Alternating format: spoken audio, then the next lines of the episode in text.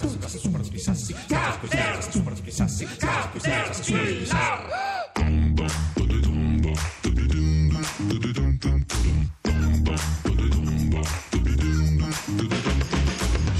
Caterpillar, dato che veniamo dopo il GR2 e il GR Sport, sa che sono invidioso, voleva fare lo speciale GR Eroi, una storia di eroismo. Una La vo- novità Caterpillar, La vuole, una la vuole. storia di eroismo al giorno. Esattamente. Sportiva? Finché lei, no, no, No, eroismo no, no. proprio puro. L'eroismo puro la porto in autobus. Siamo in Irpinia. L'autobus sta andando da Avellino a Montefalcione. Non faccia la battuta, eh. Il Monte No, Strafalcione. quello è un altro. no. L'auto, l'autista sente una grossa botta, boom! E poi l'autobus prende fuoco e lui, velocissimo, riesce a convincere i 20 passeggeri a scendere. Sono quasi tutti studenti. Lei sa che lo studente è, è- è lì con lo smartphone, non si smuove. Eroe. Non è, beh, non è facile far capire Non allo studente che non è un videogioco quell'incendio tutto intorno a lui, ma è una vera realtà e bisogna addirittura alzarsi e scendere dal bus. Beh, eroismo, capisco, eroismo. effetti- Questo co- compro i diritti, facciamo una serie, la C'è vendiamo un a- film hollywoodiano per, il prossimo, per i prossimi Oscar. Facciamo questo. Vabbè, compro, compro i diritti, compro i diritti. Dov'è Avellino. la località? È Eh, Montefalcione. No, è successo a Pratola. Pratola, Pratola, che andava Pratola. verso Montefalcione, Noi- non Monte.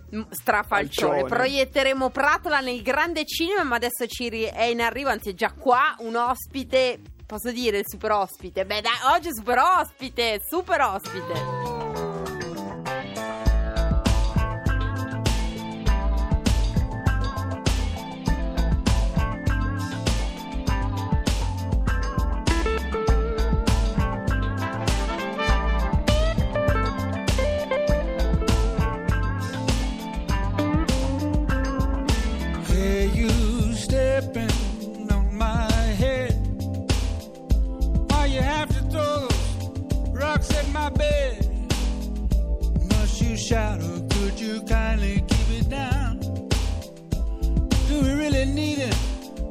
Apocalypse right now? Oh man, where's my sunshine? Sunshine is my friend.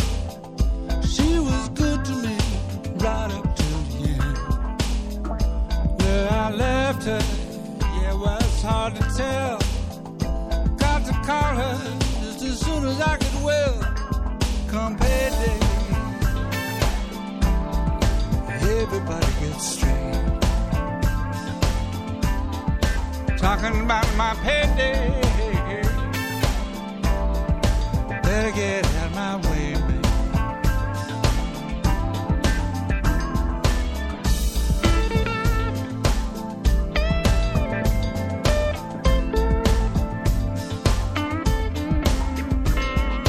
I don't mind a job, the work's no big deal. It's how they treat you, the way they make you feel. Take my check, you take your mood. And let's just say whatever, man, whatever gets you through, cause it's payday. I'm blowing the blues away, boy. Talking about my payday. Don't be waiting up for me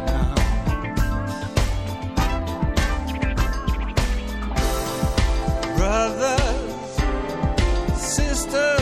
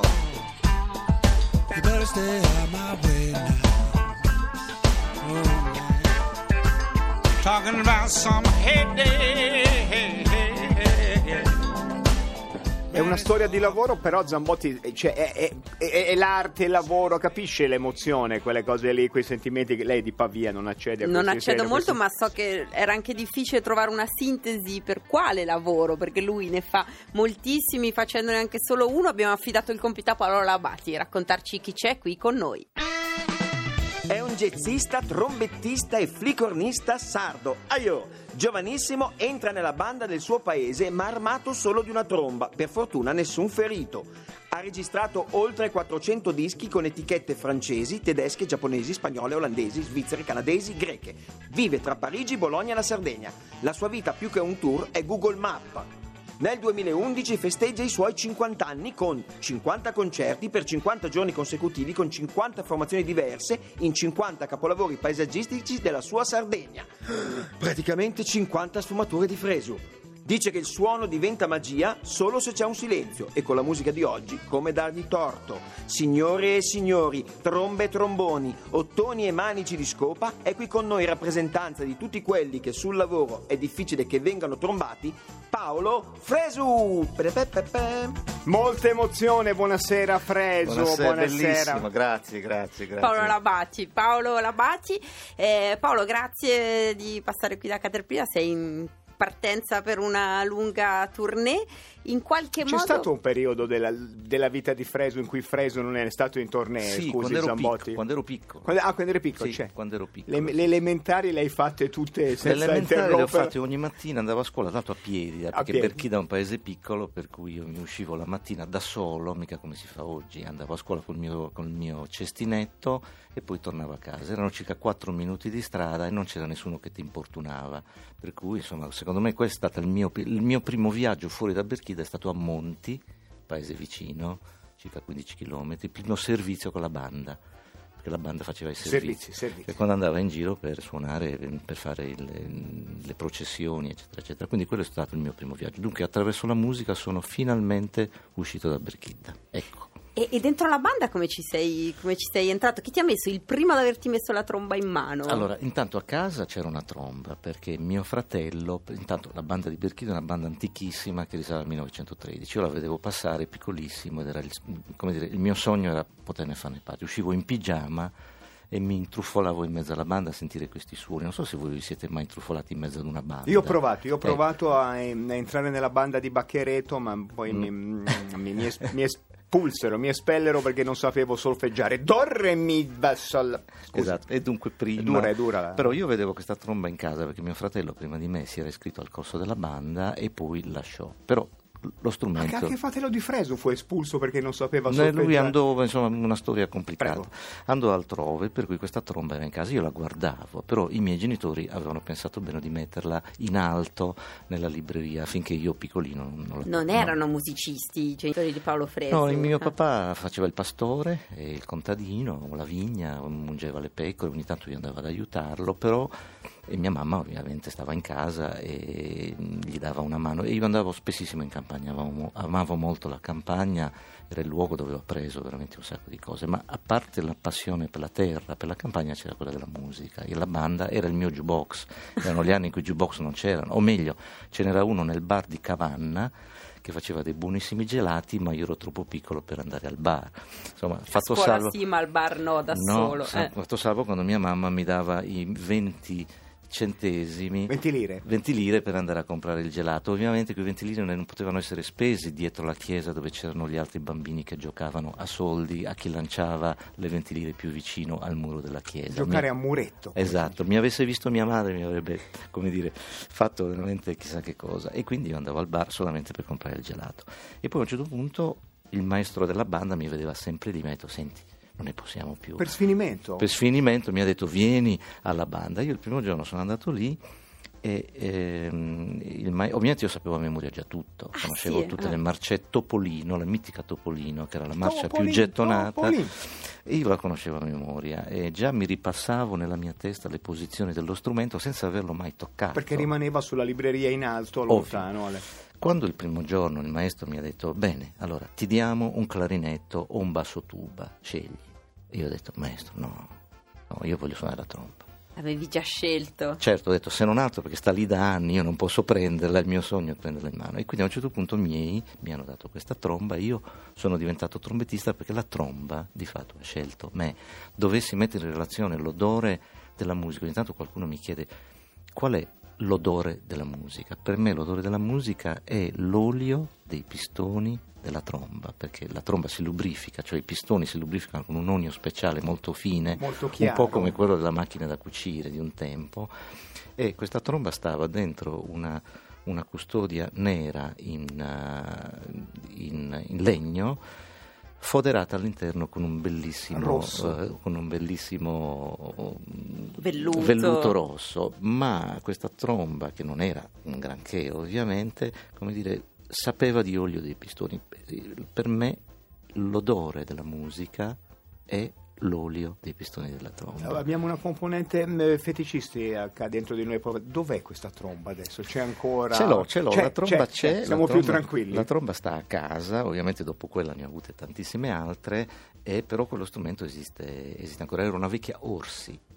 Gli strumenti da banda più, più belli erano gli orsi, ovviamente erano strumenti, insomma, non erano straordinari, però comunque sia un po' tutti i musicisti hanno suonato gli strumenti orsi, che erano le trombe, i tromboni, anche tut- tutti un po' gli strumenti, gli strumenti da E, banda. e- e in famiglia si ascoltava musica, a parte la banda, era la banda che portava la musica o, o Ma- comunque era una dimensione... Ma intanto noi a casa non avevamo niente per ascoltare la musica, era una famiglia molto semplice, insomma, non avevamo grandi opportunità e quindi ascoltavamo la musica principalmente in televisione, quando abbiamo potuto comprare la televisione. Io ricordo quando la televisione arrivò a casa e, e ricordo i Sanremo di allora. E quando io sentivo queste musiche, per me quando arrivava a Sanremo era un'esperienza straordinaria, dopodiché siccome avevo una buona musicalità io me ne andavo in campagna da solo e lontano da orecchie indiscrete mi mettevo con la tromba a suonare le canzoncine di Sanremo, perché il maestro della banda non voleva che io suonassi nient'altro che le cose della banda. Quindi c'erano degli ulivi, dei pezzi di vigna che sentivano il piccolo freso beh, che certo, ma assolutamente sì, ma non solo, mi ero costruito una casa su un albero, su una quercia piegata dal vento e io su quella casa era la mia sala prove. Diciamo che la, la casetta sulla, sulla quercia era la mia sala prove, io me ne andavo lì con la tromba. Che albero era Paolo? Era una quercia. Una quindi che ci- produceva delle ghiande grosse così perché sì, che c'è ancora, che c'è ancora e mi ero fatto tutta una serie di, di- di- di gradini, diciamo così, di legno attaccati proprio con, con il, eh, con il martello e con i chiodi e io salivo su questa quercia e lì mi mettevo a suonare. Per me era il massimo, insomma, la musica intesa veramente come... io mi commuovo Sì, anche no, come oggetto di scoperta. sì, sì. E Paolo, da lì facciamo un salto di, di qualche decennio e mh, adesso citava Paolo Labatti 400 concerti, insomma numeri straordinari da quella casetta vicino a Berchida. Il progetto che stai portando avanti adesso è un po' in linea con Mi illumino di meno perché non c'è un'ombra di elettricità ma neanche proprio a cercarla. Beh sì, perché Carpe Diem, che è il nostro ultimo disco con il Devil Quartet, eh, sono- ricordo i nomi ovviamente Bebo Ferra, la chitarra, Paolino Dalla Porta, il contrabbasso e Stefano Bagnone la batteria, è un progetto completamente acustico. Eh, Il nostro gruppo si è caratterizzato da sempre, esiste da 14 anni, come un gruppo elettrico. Un po' raro nel jazz, cioè che ci sia un quartetto con un suono diciamo alla Jimi Hendrix per intenderci, quindi un suono già molto meticciato rispetto a quello tradizionale del jazz. Quindi noi suonavamo molte cose, molte belle melodie, ovviamente anche molti standard del jazz, ma sempre con quel suono abbastanza particolare, che non è quello dei tanti chitarristi del jazz tradizionale.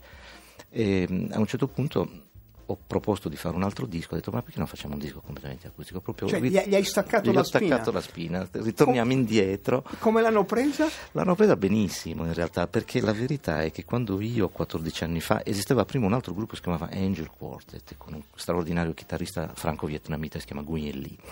E il gruppo si chiamava Angel perché suonavamo Angel di Jimi Hendrix e quindi eh, suonammo quel brano, il titolo del primo album era Angel e poi decidemmo di chiamare il gruppo nello stesso modo. Quando poi quel gruppo si è sciolto ho messo in piedi questo gruppo con Bebo che in quegli anni era uno dei più straordinari chitarristi acustici che c'erano in giro. Ho detto come lo chiamiamo il gruppo? Beh, l'altro si chiamava Angel, questo lo chiamiamo, lo chiamiamo Devil, ovviamente. Giusto, Si così è lavora. tutto Detto, non c'è stato un- par condicio, diciamo, Cioè, beh, sì. in termini È celestiali. finita, Zambotti. è finita, è viva. Non viva, c'è stato sì. un grande pensiero dietro, dice chissà cosa c'è dietro Devil, è semplicemente la continuazione di un percorso. E quindi poi lui, eh, però avevamo bisogno di un suono elettrico, quindi lui ha iniziato a studiare la chitarra elettrica, ad entrare dentro quel suono che è diventato il suono del nostro gruppo, quando ha capito come funzionava gliel'abbiamo staccata e siamo ripartiti. Bello, questo è bello, Eccoci. questo è bello, è un, è un ciclo, tutto ritorna, meraviglioso. E quindi sei in partenza dopo aver fatto qualche concerto qui in Italia con... eh, ti- vediamo che passerai da Bollate a Heidelberg, eh, un giorno sarai a Siviglia, il giorno dopo a Napoli, insomma un, Ci sono un bel po' di giri, anche con un po' di gruppi- chilometri. Bollate vicino, Vicino a Milano, Milano, e sì. Oslo è vicino a Oslo invece. e anche con gruppi diversi, perché in realtà, come dire, finita la tournée con i Devil, la riprenderemo poi con diverse date in giro per l'Italia, in giro per il mondo, ma intanto sarò in Germania con Mare Nostrum, che è il progetto con Richard Galliano e Ian Lundgren, che è questo mm, pianista svedese, poi sarò a Siviglia con Hurricane, poi ci saranno altri concerti con Ciano Dominguez, che è questo pianista ugualmente spagnolo. Insomma, progetti diversi. Sarò a Verona con i virtuosi italiani, quindi un progetto invece di musica classica che si rifà un po' a Bach. Insomma, tante cose completamente Noi diverse. possiamo da vedere. farci grossi. Paolo Fresu oh, oggi è qui È al stato a Milano progetto- con Caterpillar, col progetto esattamente. Caterpillar. I virtuosi, mh, Virtuosi della- di Caterpillar, di Caterpillar. certo. Ci facciamo grossi grazie a Paolo Fresu. Grazie Paolo, eh, il tempo ahimè è già, è già finito. Si Quando passi, ma anche da Sì. Linate e Malpensa. Posso portare la banda di Berchida una Ma solo- volta? ma sarebbe certo, bellissimo. Ma faresti felice Cirri proprio. Bellissimo. Mi riabilito, espulso Ok, dalla banda di bene. Bacchereto, viene integrato dalla banda di Berchida. Io, visto che siamo in radio, posso venire col mio pigiama di allora, tanto non mi, non mi vedono. uguali. Guarda, Tutti costruiamo uguali. una casetta qui sulla quercia del, del- del grande alberone dell'antenna della RAI e proviamo a risalire lì con la tromba. Il barone Grazie rampante. a Paolo Fresu. Ciao, grazie a voi, grazie. ciao, grazie. ciao. Noi torniamo Domani, domani, ma senza alle Paolo 18.30. Fresu. Senza Paolo Eh, sicuro? No, sono triste, Zambotti, sono triste.